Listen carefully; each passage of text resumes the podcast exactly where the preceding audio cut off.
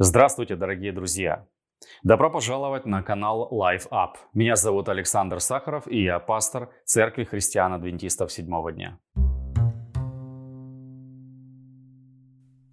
Мы продолжаем сегодня наш цикл встреч, который посвящен сложным вопросам.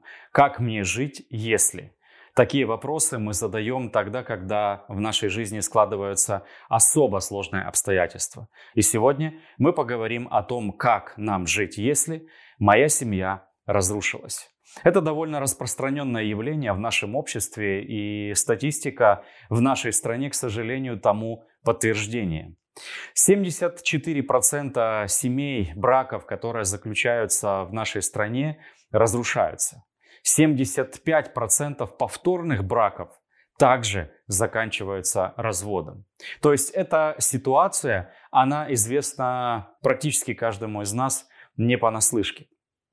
И э, разводы, предательства и все то, что связано с разрушением отношений, это, конечно, приносит колоссальную боль.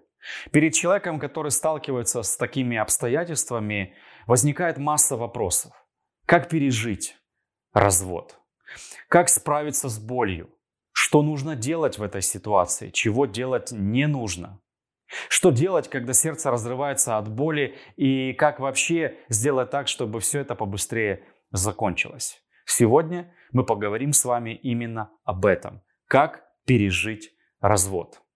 Дело в том, что э, если мы будем исследовать эту тему, то эта тема она довольно сложная. Сложная в том плане, потому что она затрагивает чувства наши.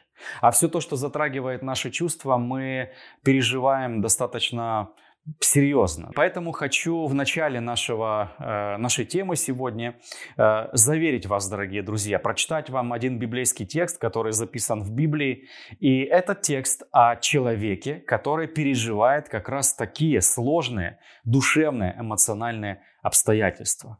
Итак, Слово Божье нам говорит такие слова. Господь поддерживает всех падающих и поднимает всех низверженных. Друзья, Господь поддерживает всех тех, кто падает. А падаем мы часто. Особенно Он поддерживает тех, кто упал. Упал и потерял свою семью. Упал и сердце разбито, сердце ноет и кровоточит. Господь находится с каждым из нас в таких обстоятельствах особенным образом. Но наша задача сегодня исследовать вопрос, как же все-таки пережить развод. Э, если мы возьмем развод как явление, то э, по шкале стресса Холмса и Рея э, развод находится на одном из самых высоких положений. 73 единицы из 100 возможных занимает развод по уровню стресса. То есть эта ситуация, она довольно болезненная. Она, э, иногда она чрезвычайно болезненна. Что же делать в этой ситуации? Как быть? Как это все пережить? Это и будет в фокусе наших размышлений сегодня. Итак, Первое, о чем мне хочется поговорить, так э, это о том, что нам в таких ситуациях очень важно знать, что будет с нами происходить. И я хочу поделиться своей личной историей. Однажды э, мне делали операцию. Операция была не такая уж серьезная, и она проходила под местной анестезией.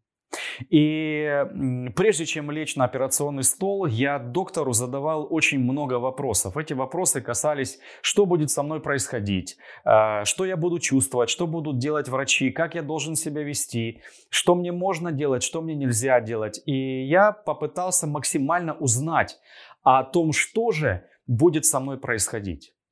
Я все думал, почему я этим интересовался. Но потом, анализируя эту ситуацию, я понял, что для человека очень важно понимать, что происходит с ним, с его окружением, э, важным, ближайшим окружением. И когда мы знаем, что происходит, тогда нам намного проще пережить какую-то сложную, э, сложную проблему в нашей жизни.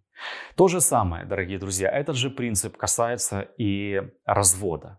Развод, э, как я уже сказал, или предательство – это очень разрушающий фактор. это фактор, который влияет на наше сердце, на наше, на наше восприятие. Это э, обстоятельство, которое меняет все.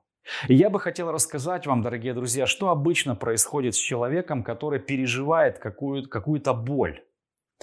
Э, ученые, психологи, специалисты, которые э, занимаются реабилитацией людей, попавших в сложные обстоятельства, выяснили, что оказывается человек, переживая какое-то горе, переживает его в несколько вполне э, очерчиваемых стадий.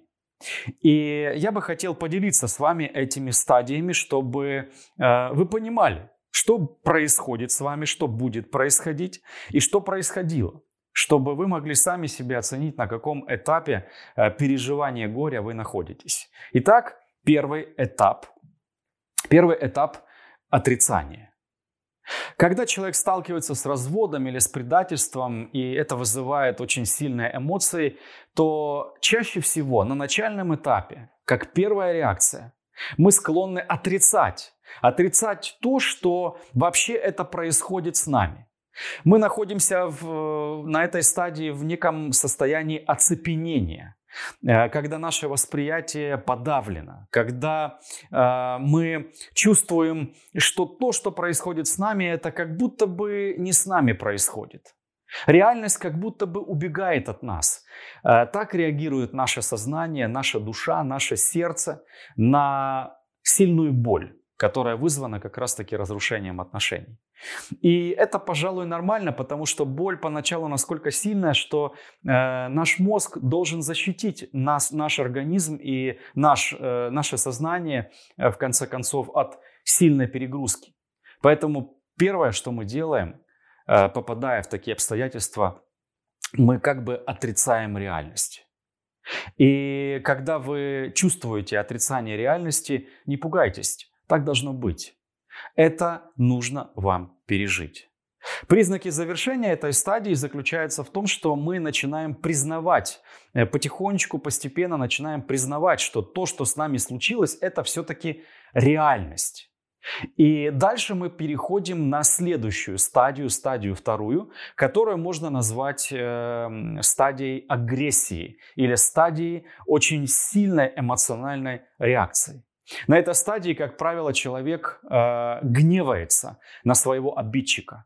Мы выражаем очень ярко свои эмоции, мы можем даже э, оскорблять человека, мы можем проявлять какую-то физическую, какое-то физическое насилие по отношению к нему или вербальное насилие. Словом, мы кричим, мы проявляем агрессию, мы испытываем очень сильный страх или тревогу. Вот такая повышенная эмоциональность, она свойственна для второй э, фазы переживания горя. И когда вы чувствуете, что после, такой яркий, после таких ярких вспышек э, агрессии вы приходите больше к состоянию подавленности, вы чувствуете, что активность вас покидает, то, скорее всего, вы переходите на третью фазу. А третья фаза – это фаза торга или фаза переговоров. То есть, проявив агрессию, попытавшись выразить свои эмоции, которые мы испытали еще э, в начале, на первой стадии, э, мы, не добившись своего, мы пытаемся применять другую э, тактику. Мы пытаемся вступить в переговоры заключить соглашение, мы пытаемся договориться, мы пытаемся сделать все, чтобы человек остался с нами. Тот, кто причинил нам боль, мы хотим, чтобы он остался с нами. И это третья стадия, дорогие друзья. На этой стадии мы готовы идти на уступки, мы готовы обещать, что больше такого не будет, или мы изменимся, или наша ситуация изменится. Словом, мы делаем все, чтобы удержать нашего партнера, который, к сожалению, уже не хочет сохранять отношения э, и семью в целом. А, мы предпринимаем такие титанические попытки для того, чтобы, может быть, даже загладить свою собственную вину. И когда и эта стратегия не срабатывает, то мы э, переходим, как правило, в состояние депрессии. И вот как только вы почувствовали, что на вас навалилась апатия, как только вы почувствовали, что вам ничего не хочется делать, вы почувствовали, что вы абсолютно без сил, и все ваши действия по спасению семьи бессмысленны, скорее всего, вы перешли на четвертую стадию. А четвертая стадия так и называется – стадия депрессии.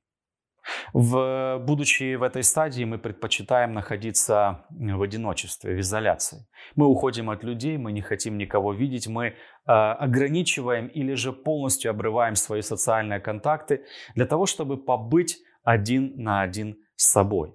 На этом этапе э, человек нередко теряет смысл своей собственной жизни. Особенно, если отношения были значимы, особенно, если в отношениях человек получал удовлетворение своих потребностей, то, потеряв их, мы переживаем очень остро э, эти, эти обстоятельства. И на четвертой стадии, на стадии депрессии, мы теряем смыслы жизни.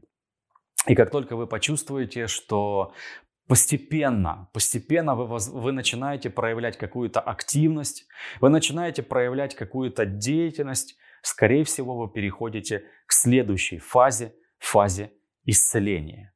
И эта фаза исцеления, э, фаза, э, во время которой человек принимает, наконец-то принимает то, что случилось с ним, то, что случилось с его семьей, и начинает учиться жить заново, уже без этих отношений. Но э, нам, дорогие друзья, нужно понимать, что все эти пять стадий, их очень важно пережить. Очень важно на первой стадии э, отрицать. Э, ваше сознание должно бороться э, с очень сильной болью, с которой вы сталкиваетесь. На второй стадии э, вам хочется кричать, и на этой стадии нужно выражать свои эмоции. На третьей стадии, возможно, вы пытаетесь как-то договориться, пойти на уступки, и это нужно прожить. И, наконец, на четвертой стадии вы впадаете в состояние депрессии. И только к пятой стадии вы начинаете э, проявлять какие-то конструктивные действия.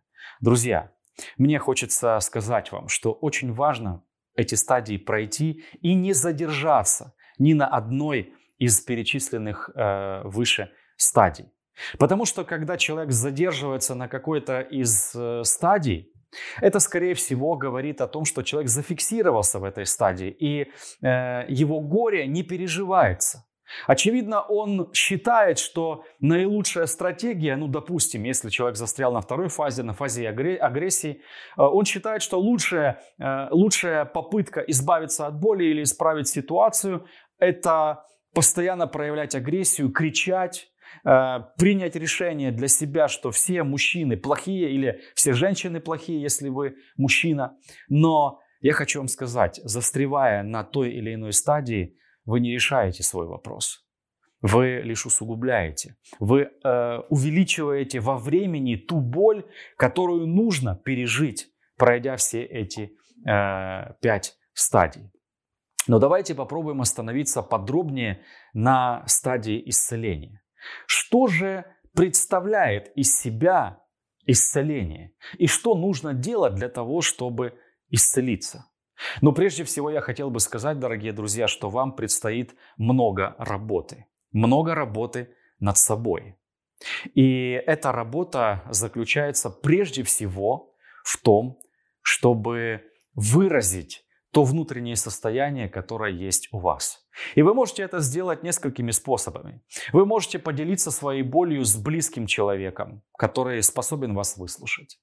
Вы можете поделиться своей болью э, со специалистом по семейным отношениям, например, с психологом или семейным консультантом, или пастором церкви, священнослужителем, который компетентен в, в этой сфере. Но также, дорогие друзья, если вы чувствуете, что вам просто некому сейчас обратиться, или же вы не готовы так глубоко пустить кого-либо в свою душу, у вас есть еще один очень важный ресурс. Я им пользуюсь, когда, э, когда никто из людей мне не может помочь. Это молитва. И это не простая молитва, некая форма, э, некие, некие повторяющиеся слова, а молитва как крик души. Дело в том, что когда человек молится, он выражает свое внутреннее состояние. Когда человек молится и искренне перед Богом обнажает свою душу, обнажает свои чувства, это приносит исцеление. Однажды Господь Иисус Христос в Евангелии от Матфея сказал э, такие слова. Евангелие э, от Матфея, 11 глава, 8 текст. И вот что сказано в этом месте Священного Писания. Придите ко мне все труждающиеся и обремененные, и я успокою вас. Как вы видите, дорогие друзья, Господь понимает, что мы сталкиваемся с той или иной проблемой в своей жизни. И Он ожидает, ожидает, когда мы придем к Нему, Просто, когда нас никто не будет слышать, никто не будет видеть. Это может быть ваш сад, это может быть парк, это может быть ваша комната, где вы можете остаться один на один. Поговорите с Богом. Откройте Ему свое сердце. Откройте своему, Ему свои чувства, свои эмоции. Просто скажите, что у вас на душе. И вам станет намного легче. Это поможет вам прекратить бесконечный внутренний диалог, которым зачастую страдают люди, которые переживают разрыв. И этот внутренний диалог, э, он обычно касается того, что э, вы проигрываете те или иные ситуации, которые вспоминаете из своей семейной жизни, и вы продумываете множество сценариев, как можно было бы поступить, если бы, э, и вы продумываете бесконечное количество возможных вариантов развития событий. Но, дорогие друзья, если этот мыслительный процесс в вас происходит, то, скорее всего, это оттянет. Оттянет на месяцы, на недели, а может быть даже и на годы ваше исцеление. Вместо этого лучше довериться. Довериться то, доверить то, что у вас болит э, Господу. Доверить э, специалисту. Доверить человеку, э, который знает, как вам помочь. Поэтому вы можете использовать эти два ресурса. Ресурс в виде молитвы Господу и ресурс в виде э, того, что вы пройдете консультацию э, с психологом, священнослужителем, э, словом человеком, который может вас выслушать. Следующий очень важный момент на стадии исцеления – важно взять ответственность на себя. Как правило, когда мы э, переживаем сложные обстоятельства, переживаем развод или предательство, мы склонны обвинять человека, который предал, который ушел из семьи. И в принципе оно и понятно. Это же он ушел или она ушла. Это он предал или она э, предала. Но, друзья, правда заключается в том, что когда мы возлагаем ответственность за свою боль на кого-то другого, это ровным счетом ничего не поменяет в нашей жизни. Ничего. Мы, к сожалению, не можем, а может быть и к счастью, не можем взять ответственность за поведение, за реакцию э, другого человека, даже самого близкого. Но мы вполне можем взять ответственность за свою жизнь, за свои действия или бездействия, которые привели к разводу, к разрыву или к предательству. Мы можем взять ответственность за свои чувства, как реагировать, как быть дальше, что делать дальше в этой ситуации. И поэтому очень важно взять ответственность на себя. Я хотел бы поделиться с вами одной историей, которая однажды произошла с Иисусом Христом. Он Э, будучи в Иерусалимском храме на богослужении, вышел на некоторое время и э, пришел в место, которое называется э, купальня Вифеста. Это было место, где многие больные люди искали исцеление. А, по сути, это была такая крытая купальня или бассейн, как бы мы сказали сегодня, э, куда люди окунались, куда э, люди э, пытались успеть окунуться во время того, как возмущалась вода, и они верили в то, что они получат исцеление. И вот однажды Иисус, увидев там, в этой купальне человека, которого, который лежал 38 лет в состоянии болезни. И он обращается к этому человеку, эта история записана в Евангелии от Иоанна в пятой главе. Он, ответ, он обращается к больному и говорит, хочешь ли быть здоров? Казалось бы, странный вопрос человеку, который э, лежит 38 лет и только и ожидает, чтобы его окунули в воду. Но, однако, Иисус никогда не задает э, ненужных вопросов. Этот вопрос был очень важен. Этот вопрос должен был пробудить ответственность самого человека. Хочет ли он этого сам? Готов ли он взять ответственность на себя за свое исцеление? Человек отвечает очень стандартно, этот больной человек. Говорит, Господи, конечно хочу, но я не имею человека, который опустил бы меня в купальню, когда возмутится вода. Когда же я прихожу, другой, уже прежде сходит, э, прежде меня сходит в эту воду. Обратите внимание, на кого этот больной возлагает ответственность за продолжение своей болезни. Он обвиняет окружение. Он обвиняет несуществующего человека, который не может опустить его в воду вовремя. Однако смотрите, что делает Иисус. Вместо того, чтобы э, взять этого человека и опустить его в воду, он ему говорит, возьми постель твою, встань и ходи. Это очень важные слова, дорогие друзья. Эти слова говорят о том, что Иисус снова приглашает человека взять ответственность за свое исцеление на себя, доверившись Богу. И он так и сделал. Он встал, взял свою постель и пошел. Эта история наглядно иллюстрирует, как важно взять ответственность за свое исцеление на себя. Не нужно взваливать на кого-то э, бесконечную вину, даже если человек в чем-то виноват. А, как правило, э, в разрыве отношений всегда виноваты обе стороны. Кто-то больше, кто-то меньше, но обязательно вина э, лежит на обоих. Так происходит в подавляющем большинстве случаев. Поэтому второй момент очень важный. Для исцеления необходимо взять ответственность за свои действия на себя. Третий очень важный момент. Нужно проанализировать свои собственные ошибки. Задайте себе вопрос, что вы в отношениях сделали не так? Какие ошибки допускали? На что особо остро реагировал ваш, э, ваш человек, ваш муж, ваша жена, которая, которые ушли, которые покинули семью? Почему этот человек ушел из семьи? И подумайте над этим вопросом через призму своих собственных ошибок. Ведь вы помните, во втором шаге мы говорили о важности взять ответственность на себя. Однажды псалмопевец Давид э, в 144-м э, псалме молился, он обращался к Господу, и он э, сказал очень интересные слова. Послушайте их, пожалуйста. «Испытай меня, Боже, и узнай сердце мое, испытай меня и узнай помышления мои, и зри, не на опасном ли я пути, и направь меня на путь вечный. Псалом 138, 23 и 24 тексты. Обратите внимание, друзья, человек, написавший эти строки, обращается к Богу и просит, чтобы он испытал его сердце, чтобы он помог обнаружить там, не на опасном ли пути находится этот человек, а также этот человек просит о том, чтобы Господь направил его на правильный путь идти правильной дорогой, сделать правильные выводы, сделать качественную работу над ошибками. И это третий очень важный ресурс. Четвертый очень важный ресурс – необходимо изменить свое мышление.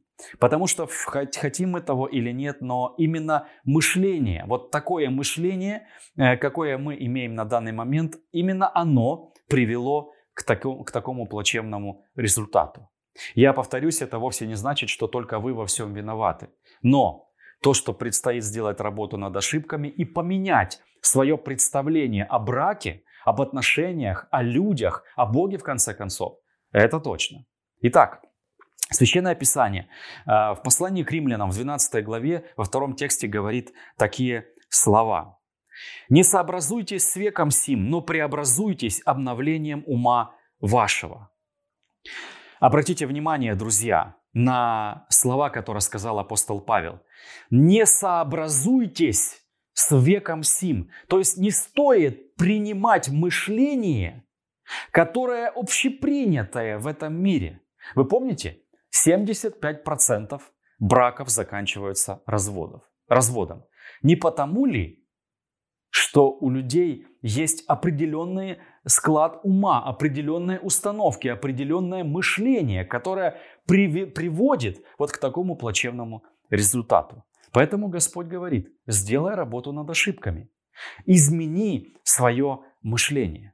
И вы знаете, здесь я очень рекомендую вам а, прежде всего, а, читать очень качественную литературу по поводу брака. И я очень настоятельно рекомендую вам, чтобы эта литература э, была основана на христианских принципах. Читайте Библию, дорогие друзья. И хотя там, конечно, э, не сказано конкретно о том, почему ваша семья разрушилась, но в Библии содержатся фундаментальные принципы семейной жизни, принципы построения взаимоотношений с другими людьми. Словом, все то, что поможет вам сделать работу над ошибками и изменить свое мышление так, чтобы оно было эффективным для дальнейшей вашей жизни. Поэтому, дорогие друзья, читайте Слово Божье, изучайте Слово Божье, изучайте качественную литературу, посещайте тренинги, семинары, которые посвящены вопросам построения семейных отношений. Все это очень ценный ресурс, который поможет вам изменить свое представление о браке и сделать работу над ошибками более качественно. У нас есть эти средства исцеления. У нас также есть э, и люди, специалисты, которые помогут вам это сделать. Обращайтесь э, к таким специалистам, не стесняйтесь. Не стесняйтесь обращаться к тем, кто может вам помочь и оказать компетентную помощь. Ведь когда у нас э, болит зуб, мы идем к стоматологу. Но когда у нас болит душа, Почему же мы не идем к священнослужителю, к пастору церкви? Почему же мы не обращаемся к Господу? Почему же мы не обращаемся к э, психологу который, или семейному консультанту, которые могут помочь и оказать нам квалифицированную помощь? Пользуйтесь этими ресурсами. Все это поможет вам сделать качественно работу над э, вашими ошибками в браке. Следующий очень важный момент, который предстоит сделать, когда вы делаете работу над ошибками. Вам предстоит простить. Хотим мы того или нет, но без прощения вы не сможете полностью завершить фазу исцеления. Вы не сможете полностью избавиться от той боли, которая сейчас раздирает ваше сердце. Прощение необходимо для того, чтобы продолжить жить. Прощение необходимо прежде всего вам. Даже не сколько тому человеку, который сделал вам больно, сколько вам самим. Поэтому, дорогие друзья, для того, чтобы простить, необходимо много чего сделать. А прежде всего, необходимо увидеть, насколько Бог хорошо к вам относится. Мы разговаривали уже на тему, как простить, если вам причинили очень сильную обиду. И э, перейдя по ссылочке, которая появится здесь вверху, вы сможете прослушать э, ту тему, э, где мы говорим о прощении, где мы, где мы рассказываем механизмы прощения. Поэтому, если вас интересует, как простить, пожалуйста, прослушайте эту тему или перейдите по ссылке, которая будет в описании. Дорогие друзья, Прощение происходит в нашей жизни тогда, когда мы поняли, насколько Господь любит нас. Когда мы поняли, что мы и сами допускали ошибки. Тогда нам простить гораздо проще. Продолжайте свой духовный рост, продолжайте работу над собой. Займитесь прежде всего собой, своей собственной жизнью, своей душой. И тогда драгоценное. Вам будет намного проще пройти и преодолеть этот непростой этап вашей жизни. Не останавливайтесь. Исследуйте Писание, исследуйте себя, читайте книги, посещайте семинары. Делайте все, чтобы фаза исцеления завершилась успешно, и вы смогли начать вашу жизнь с чистого листа. Дорогие друзья, я хочу пожелать вам Божьих благословений. Я хочу пожелать чтобы вам, чтобы вы никогда не столкнулись с предательством или разводом. Но если такое произошло в вашей жизни, помните, Господь поднимает тех, кто упал. Господь ждет тех, кто приходит к Нему. Если вы это сделаете, если вы воспользуетесь теми рекомендациями, которые э, мы уже сказали чуть выше, вы обязательно пройдете самый острый момент вашей жизни. И я хотел бы пожелать вам, дорогие друзья, чтобы ваша боль ушла быстрее, чтобы ваша жизнь наладилась быстрее. А это возможно, драгоценные друзья. И именно об этом я хотел бы помолиться вместе с вами. Дорогой наш Небесный Отец, во имя Иисуса Христа, Твоего Сына, мы обращаемся к Тебе. Мы так благодарны Тебе за то, что Тебе не безразлична наша боль. Мы так благодарны Тебе за то, что Ты переживаешь и Ты сочувствуешь нам. Тогда, когда мы переживаем боль, когда мы испытываем массу негативных чувств и эмоций, когда мы подавлены, Тебе, Господи, понятна эта боль. И мы благодарны Тебе за то, что мы можем прийти к Тебе, обратиться к Тебе в молитве и излить Тебе все наши чувства, всю нашу боль Тебе. Спасибо Тебе за то, что в нашей жизни есть люди, которые могут выслушать нас, могут поддержать нас, могут помолиться о нас, могут дать нам хороший совет, хорошую рекомендацию, помогут нам преодолеть самые сложные моменты нашей жизни. Господь, я очень прошу Тебя о тех людях, которые находятся в разводе или э, переживают в данный момент э, бракоразводный процесс. Господь, пожалуйста, Ты помоги пережить это, помоги восстановиться и помоги выйти из э, этих обстоятельств победителями. Господь, мы доверяемся полностью в руки Твои святые. И я прошу Тебя, позаботься о каждом из нас во имя Иисуса Христа. Аминь. Дорогие друзья, я хотел бы порекомендовать вам книгу Евгения Владимировича Зайцева, которая называется так «Как мне жить, если?». Эта книга легла в основу этой программы. Но я рекомендую вам лично познакомиться с этой книгой. Я оставлю ссылки в описании, и вы сможете перейти на сайт и скачать эту книгу. Также я оставлю ссылки на аудиоверсию этой книги. Послушайте, там много интересного, там много полезного. Я надеюсь, что эта встреча была полезной для вас. Ну а если это так, то, пожалуйста, э, ставьте лайки под этим видео, делитесь этим видео с вашими друзьями и подписывайтесь на наш канал для того, чтобы это видео могли увидеть э, большее количество людей. Ну а вы были на канале Life Up. До встречи в следующем эпизоде.